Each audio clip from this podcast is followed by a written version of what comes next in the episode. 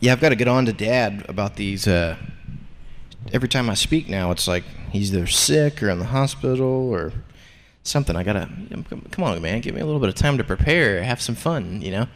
Uh, so yeah, we. It has been a crazy week. Um, started the week with Anna losing her grandfather, and then Dad having emergency surgery. But you know, like I'm not we're not down or anything like that because we know that God is faithful.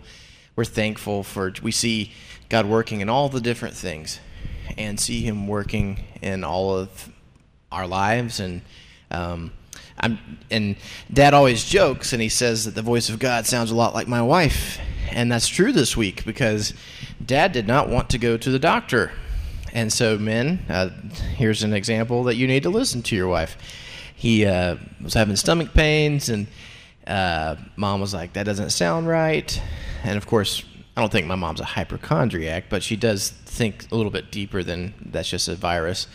And so uh, she had had her gallbladder removed a few years ago, so she kind of understood. Now this isn't normal, and she she, she told him, "Hey, you know, uh, if you're still doing this tomorrow morning, you're gonna go see the doctor." So he went to the doctor and they found out that his um, appendix was inflamed. And so, long story short, we found ourselves at uh, St. Mary's, and a few hours later, he had no appendix. So, uh, and he was talking to the nurses, and that was funny to watch. So, um, that, was really interesting. And you know what's crazy? Uh, as we left there and we went to Steak and Shake um, after, and mom and I, this isn't part of the message, but this this really cool story um, mom and I were talking and um, just talking about ministry, talking about life, and Jessica there was, was there with us. And uh, mom was like, you know, um, I want to just start ministering more to people on the daily and just how we can do be salt and light. And so uh, the next thing I knew, I told mom I was going to grab the bill and all the things.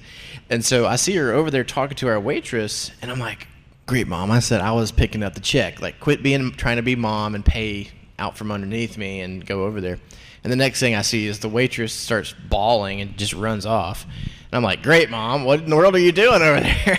like, we're gonna get kicked out of Steak and Shake. Um, and so then mom's like writing some stuff down on a card, and I'm like, what in the world's going on? And uh, so I was like, what did you do? she said, I asked her how I could pray for her. That was it. And uh, the young lady said, Well, you can start by praying because my husband said he was going to kill himself tonight and I'm having to work and I can't go home to do anything. That's ministry. And of course, I was gonna give her a decent tip because I mean our bill came out to like twenty five dollars. I was like, God, I mean, there's like nobody here, and this girl did really great. And so, you know, I tried to give her a good tip and all of that. Mom gave her her information and, and, and said, call our number. Like, we've got connects that can help you, can help him. Um, but just a simple question How can I pray for you? She had no clue. I mean, we were just in the hospital. If anything, mom could be saying, Don't you want to ask me how you can pray for me? But no, she just went up to this young married lady and said, How can I pray for you? We had no clue. She smiled the whole time, and then at that point, obviously, she lost it. We'd never know what people are going through. And one of the things that originally I was going to speak on the Great Commission this morning and talk about what now, you know, and, and go from that. But I really felt that God was leading me elsewhere, um, which is what He does. So, in the little time I had to prepare this week, He gives me a swerve last minute. And the text today is Psalm 23. And I know many of you know Psalm 23. Some of you probably remember it as a kid. You can recite it with your eyes closed. If you have your phone, pull it out. If you got your physical Bible, pull it out. We're just going to take a few minutes and dive in. There's only six verses, but this is some of the most well known scripture. I think probably one of the most well known passages in the Bible. But ironically, I think there's a lot here that we don't you know how sometimes you just know stuff, but you don't really think about what the words are and, and the, the meaning behind it. Um, I, I think this is one of those passages. And so um, I wrote down eight things, and each of them is going to take 10 minutes to explain, so we'll get out of here like 1 o'clock. So it's a joke, just making sure you're paying attention. Uh, so let's just read it. Um, and in fact, like, if you're cool with it, let's read it out loud. I'm a big fan of that. Let's, you know, don't feel like the person next to you is to. I'm reading from the ESV, so if you read something else, you're not like wrong. Um, so let's read this out t- together. Let's start with verse 1. The Lord is my shepherd, I shall not want. Now, I can't hear you. So let's try that again. The Lord is my shepherd, I shall not want. He makes me lie down in green pastures. He leads me beside still waters. He restores my soul. He leads me in paths of righteousness for his name's sake. Even though I walk through the valley of the shadow of death, I will fear no evil, for you are with me. Your rod and your staff, they comfort me. You prepare a table before me in the presence of my enemies. You anoint my head with oil, and my cup overflows. Surely goodness and mercy shall follow me all the days of my life and I shall dwell in the house of the Lord forever. Let's pray. God, thank you so much for this word and this text that we all so know so well. I pray that you would open our eyes this morning, open our hearts this morning to re examine where we are in life and, and look at your word and to unpack it deeper and to understand the love and the grace and the richness that we have in you. In your name we pray. Amen. The Lord is my shepherd, I shall not want. Now, when I was a kid, I was like, man, that guy got that all wrong. like when whenever we would read that verse, I was like, I want Jesus. Like I don't understand. Like I want God, but that's not what that means. The Lord is my shepherd, I shall not want. Uh, it sounds funny as an adult thinking that I thought as a kid that means that you don't want God. But what the writer and the author of this is meaning, which was David, is that the Lord is my shepherd semicolon, stop that thought. I shall not want. Now, in a consumeristic generation where we are always wanting things all the time, you get a trophy for just showing up for everything. We don't understand what it's like to not need something or not to want something. We're always constantly wanting something, whether it's big boy toys like a new boat, a new truck, uh, a, you know, a big deer, or it's other things like a new job, bigger paycheck, um, or a different job in a different place. Um, I want, sorry, not used to the mic going like that. Um, it, it, we don't understand not not wanting something. We're always constantly wanting something in some way, shape, or form. Uh, we want a day off. Anybody?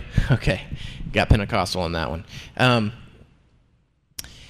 always striving and wanting something. This verse very clearly already says, The Lord is my shepherd, I shall not want. Coming to a place of complete contentment. I mean, could you imagine what that's really like in life? To be at a place of complete 100% contentment? He makes me lie down in green pastures. He leads me beside still waters. He restores my soul. The first thing I wrote down this morning is that the Lord cares for his people. And that comes from the first line The Lord is my shepherd. Um, has anybody ever seen a real sheep? Anybody? Okay. Sheep are dumb. Okay. They're really dumb. Like, you ever seen those videos on Facebook where it's just like they just keep one runs in front of a car and then it's like 300 just come right behind it. And none of them think about danger. I've heard it said that if one sheep jumps off a cliff, the rest of them are going to follow. Like, being a shepherd, it, it takes a lot of patience to, to be with sheep. But the shepherd, his job is to protect and to care for the sheep. And we don't really understand this very much in our society because nobody here is a shepherd. Some of you may have livestock, which I understand. You understand what it means to care for. Um, other of you have livestock, or you call them your kids. Um, you'll get that later. Uh, but we to, to, care, he is a caregiver. That, and I love that this whole passage that kind of unpacks a lot of different things starts with care. That God cares for His people. I shall not want he makes me lie down in green pastures. Anybody ever heard the grass is greener on the other side? Yeah. Well, sheep are the same way. They they're always chasing the green grass. But what I love about this is that it's not really talking about the green pastures as much as it's provision. He makes me lie down. Anybody else catch that? He makes me lie down in green pastures the point here that I wrote down, and we'll unpack this a little bit, is that the Lord provides for us physically, spiritually, and emotionally. And let's look at how. He makes me lie down in green pastures, He leads me beside still waters.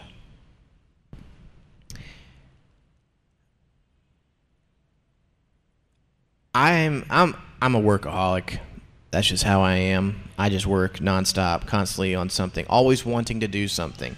Uh, Anna is really good, always thinking about cleaning our house. So our house is usually always clean. So always doing something, and it's really easy.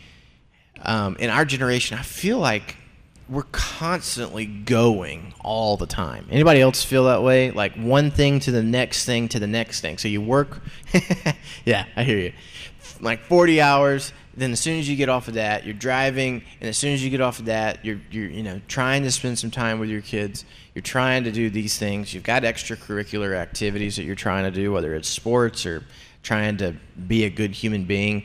And then you look down at your phone, and you're like, oh my gosh, I don't have any more time. Got to wake up and do it again the next day. And it's just 24 7. Josh and I were in New York City this last weekend, and this just shows my Southern boy ignorance. We were looking at when the subway closed. We're like, oh man, we want to make sure we don't want to be like stuck in the middle of Manhattan and and and not be able to be here. And so, what, what's the first thing you do nowadays? You pull your phone out and you Google it. So, um, I pulled it out and I said, "What time does the subway close?" And and I read this interesting statement. It said, "New York City is known for having the only transportation in the world that is 24 7, 365, always. Buses, the subway, it's always going. Now, funny story, it is always going, but it might not be going where you think it's going after certain hours, so make sure you download that app when you're up there because it is confusing. Uh, we just found ourselves in the middle of nowhere, but praise God for Uber, so we were good there. But think about that 24 7. Like back in the day in society, there were built in pauses. Like nobody would work on Sunday because everybody would just go home and be with their family. There were no restaurants open on Sunday because everybody didn't want didn't expect someone else to make food for them on Sunday, so they just would go home and be with their families. Uh, Saturday, same exact same thing. We're going to take the weekend off. We're going to work hard. We're going to clock in at nine o'clock. We're going to clock out at five o'clock. Go home, and every that was it.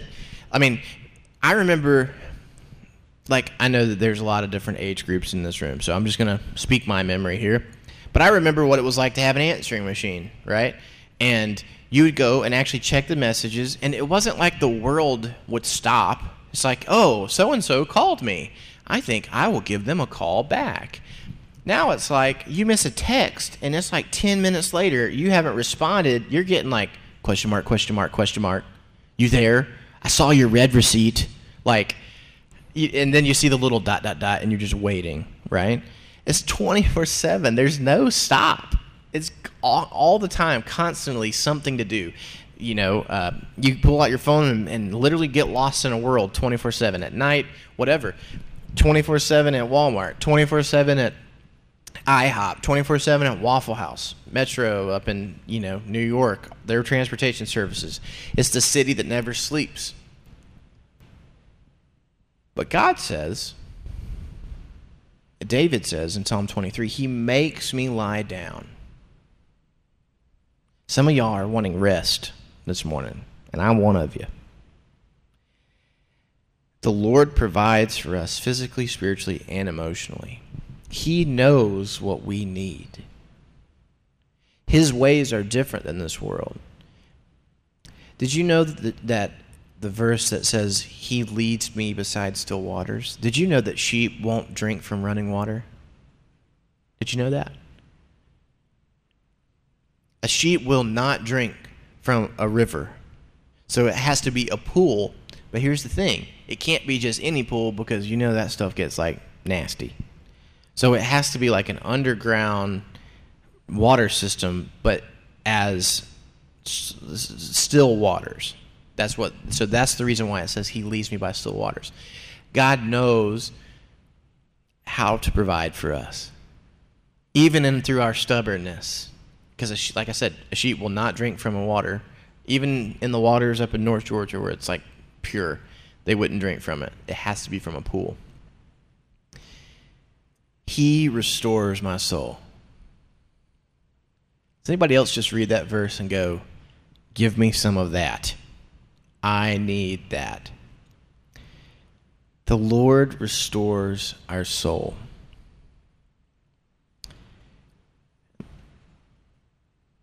I'm going to read this because this is way better than I could have written, so I'm just going to give it to you in, in the study Bible, the ESV study Bible, it says the restoration, the refreshment, or the revival of the soul or life indicates the returning of life or vitality. I, I can just only think that are we being restored by God? Like, are we allowing Him to breathe new life into us? Or are we constantly just in our daily grind, just running and running and running and running and not stopping to just allow God to restore us.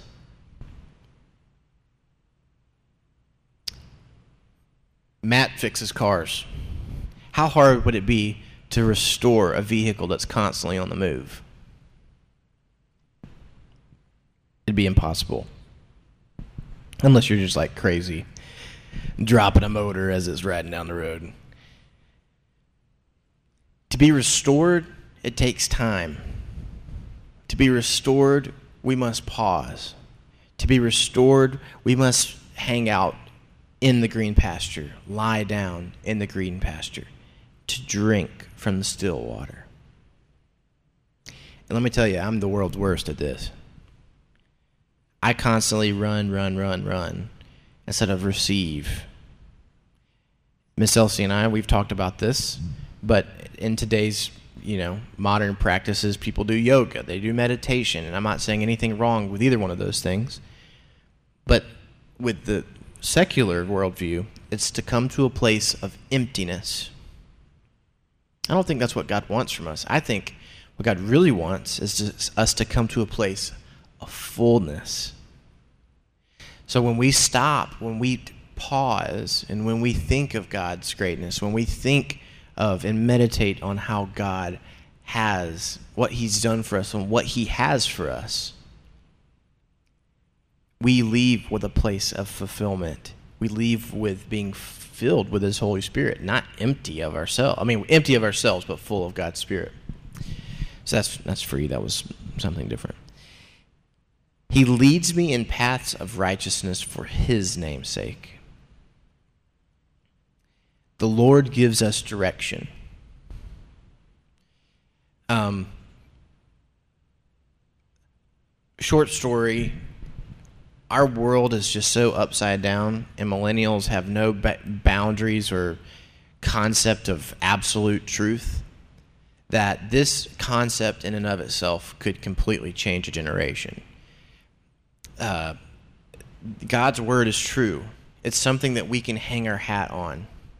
But when your philosophy, when your ideas are always like, well, maybe that's true for you, or my truth is, or redefining all of these things that have been true for thousands and thousands of years just because of your own opinion or to make you feel better, it it just leaves you in, it just wayward. People are just floundering and just hoping that they can find some sense in life. But God is very clear. He gives us direction. His word says that he leads us in paths of righteousness. Or another word for it is he leads us in the right path. In the South, there's a statement, and you'll know exactly what I'm about to say. He went down the wrong path. You know what I'm saying? That that basically means that he's drinking, he's smoking, he's sleeping with somebody. That's usually what that means. Um, but God directs us down the right path. I just thought that was interesting. Even though I walk through the valley of the shadow of death, I will fear no evil, for you are with me. Your rod and your staff, they comfort me. The Lord comforts in times of trouble and darkness. You know, this verse is interesting because I think it can be two different meanings when it comes to shadow of death. You know, the Bible talks about actual valleys that had shadows. So when you walk through it, it would be basically dark. It would just be complete darkness. And that's the visual picture. Um, I do believe that it could be in the shadow of death, aka, I mean, Canaan was living that this week. Dad had that unexpected surgery. And I'll be honest with you, it's a just different thing when you're on the other side of the curtain as a family member, as a you know patient. It's just a different feeling when you know people are praying for you and that you are in a place that this could be life or death. It's just a completely different feeling. And i do believe that that is one of the interpretations that can be had here the valley of the shadow of death but i do think that there's another way in our society that that can be applied to as well in my translation, it said there's another potential meaning, meaning the valley of deep darkness. And in our time, we call deep darkness depression. And that's something that a lot of people don't talk about in church, but we're going to talk about it for a second here. Depression is very real. And I mean, it's something that many of us struggle with. And God, I'm not saying that, you know, clinical help or medicine or any of those things aren't the answer to help assist, but I am saying that even if we walk through that, where you feel alone, like no one else understands, or you, you have a hard time getting out of bed or finding purpose or seeing no end in sight, we can hold on to this and say that I will fear no evil because God is with me. Don't you think that God went through the darkness, darkness of times of for all humanity?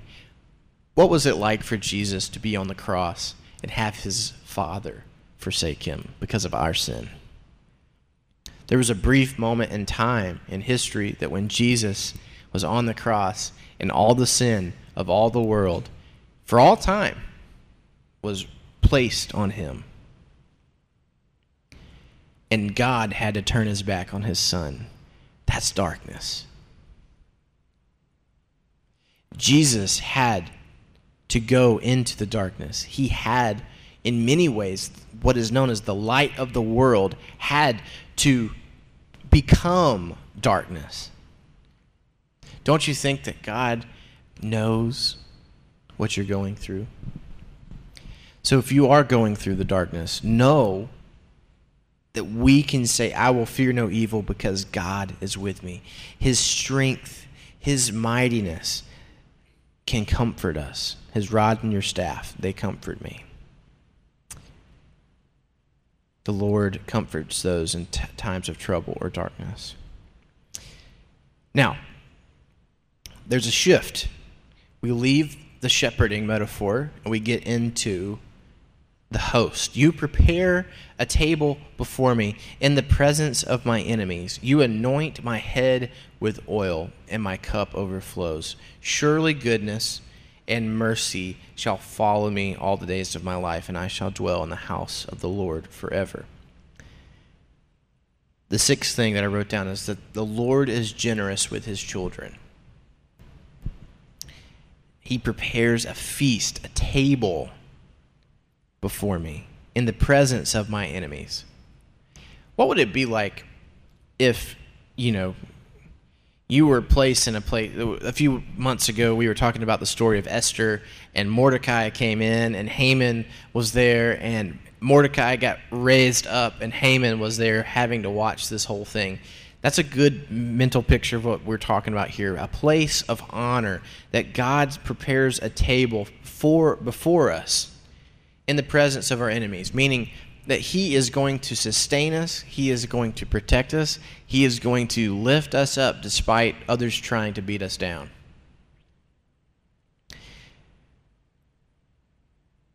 Now, funny story. So, there were two phrases in this whole thing that I just got messed up as a kid. I don't know what kind of crazy train I was on, but it just, it was.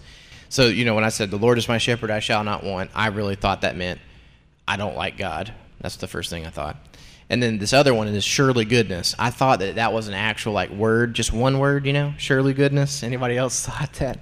But it's kind of like a comma. Surely goodness and mercy shall follow me all the days of my life.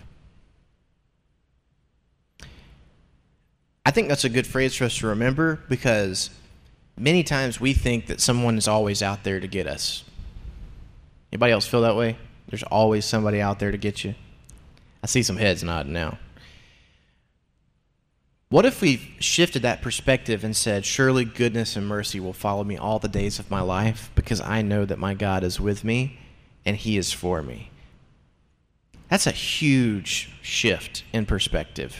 It's not thinking about what others may do to me or what others are trying to do to me, but it's really placing our focus upwards and saying, you know what? My shepherd, he's got me my God, He's got me because He prepared a place for me. He's prepared a table for me in front of all these people, and He's going to take care of me. He's going to show up and He's going to whoop some booty. Like, that's what my God can do. And even if they do scheme against me, that's not my focus because surely goodness and mercy shall follow me all the days of my life.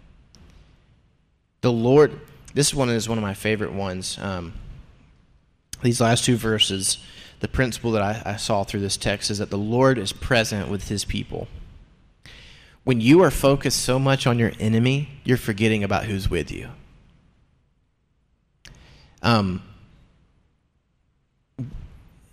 there's something about remembering a presence. And you know what's crazy is that, like, right now, God is here. He's here in this place. He's there when you're at work. He's there when you're all alone. He's there when you're in the car. He's there when you're having a, a, fight with your spouse or, you know, having to discipline your kids. He's there. He sees all the things. He's there with you. It's easy for us to forget about his presence. Now, the disciples had Jesus, okay? They had Jesus there with them physically. And I think that they started to freak out a little bit when he ascended back into heaven, going, oh, snap, he's not here.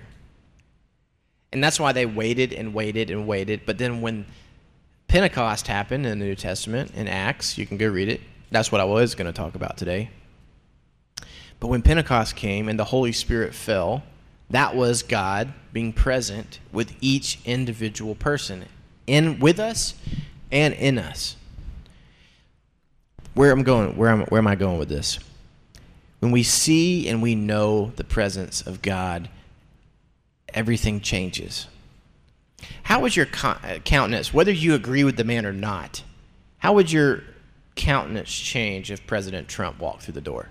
Don't you think that there's a, pres- a presence there? Probably not one of humility, I'll put it that way. Uh, but there is a presence there.